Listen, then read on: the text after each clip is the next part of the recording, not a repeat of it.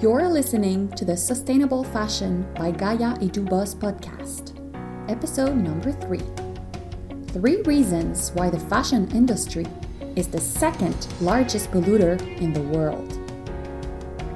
I'm Leonie, and I'm the designer and founder of Gaia & Dubos, a Canadian sustainable fashion brand. I have a master's degree in sustainable fashion, and I'm the author of a best selling book on this very topic. My mission is to change the fashion industry, one garment at a time and one person at a time.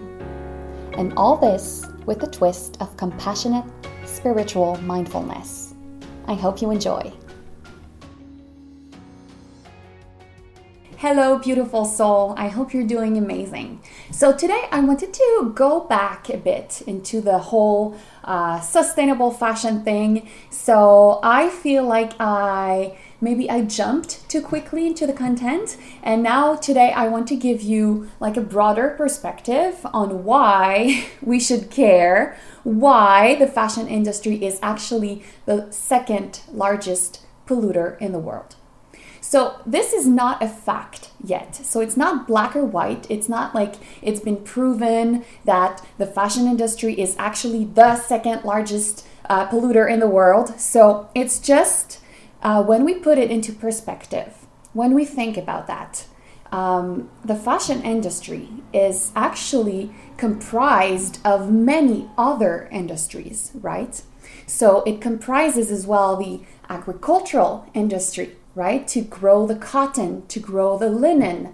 Uh, it comprises the petroleum industry to produce our uh, best friends, uh, the, nylon and uh, all synthetic fibers, so polyester, nylon, everything that is made with petroleum.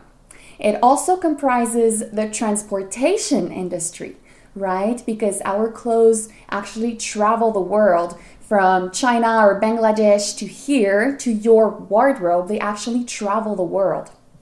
Uh, it also comprises the livestock farming industry. Uh, you know, for, for wool, for leather, for fur. So it's it's an industry that is a mix of many other highly polluting industries. So, so this is why it's very hard to determine whether it is the second largest polluter in the world, right after the the petroleum industry, or whether it's I don't know third position, uh, fourth position. So it's not black or white. Uh, it's not a fact, but a lot of research now proves or estimates that it is one of the largest polluters. So there is no doubt. Um, also, it's not only because it comprises many polluting industries, it's actually the business model of the fashion industry is highly polluting. So think about it. We overproduce clothes, we mass produce clothes, and not only clothes, cheap, low quality clothing. So, first of all, the trends uh, dictate that we need to change our wardrobe like every now and then. Uh, we need to throw everything away and start over to be trendy. So the manufacturers and the brands actually produce way too many clothes for what we actually need. Uh, it's not because they're not trendy anymore that we cannot wear them. Um, so that's a big problem. And also because they're so low cost items, uh, it's very easy, you know, for the manufacturers and the brands and the stores to just say, well, let's produce a lot and we'll sell a lot because they're so cheap to produce and they're so cheap for the, the end consumers, right? You and me. So that's that's a big part of the problem, the overproduction. Uh, and the last thing, the last reason why the fashion industry is the second largest polluter in the world is because of you and me, because we overconsume. And this draws me back to the very first episode of my podcast. Uh, it's entitled, This is the Core Problem. And this is actually our overconsumption problems. So it might not be you, and it's definitely not me when it comes to fashion. I'm not a big fashion consumer, but all of us as a society, we cause this problem. And yes, the Marie Kondo techniques and the minimalist approach uh, to the way of living and the way of consuming are great because we can learn to uh, really fall in love with what we have. Uh, so if you're not familiar with Marie Kondo, it's she's a Japanese woman and she's incredible, and she teaches people how to uh, clean up their houses of the, the, the clutter and the mess and the over consumption patterns that they've had in the past uh, by giving away or throwing away what they don't need, what they don't love anymore.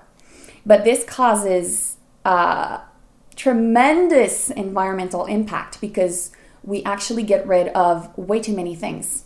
So the thing is, we need to relearn to consume prop, you know, properly. We need to relearn to consume in a way that feels good for us, in a way that feels good for the planet, in a way that is good for the humanity, you know, the workers who made your clothes. Uh, so we really need to learn to love our clothes again, to give ourselves permission to fall in love with them. And if we're, we're not in love, well, just don't buy them, right? So, yeah, it's a big shift. And if you haven't listened to the very first episode from my podcast, it's not available uh, as a video like this one. But if you haven't listened to it, uh, just go back and just listen closely to what I, am giving as an advice to relearn to fall in love with your clothes, to relearn to consume in a way that feels good. Um, so, yeah, these are the three main reasons why the fashion industry is this gigantic polluter. And we all have a role to play into this, right? So it all starts with the consumer, I think, and we're doing great. We are walking towards that direction, and hopefully, all together, we can make things change, hopefully. And it all starts with one person and one garment at a time.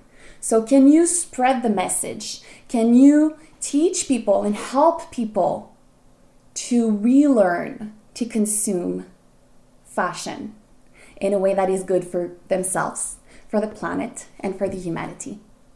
So, can you be that messenger with me and spread the word about sustainable fashion and not in a guilt, uh, in a guilt, in a guilty way, not in a guilt um, perspective, not like you should not do that, you should not buy that, oh, this is wrong, oh, you're such a big polluter. No, just to inspire people.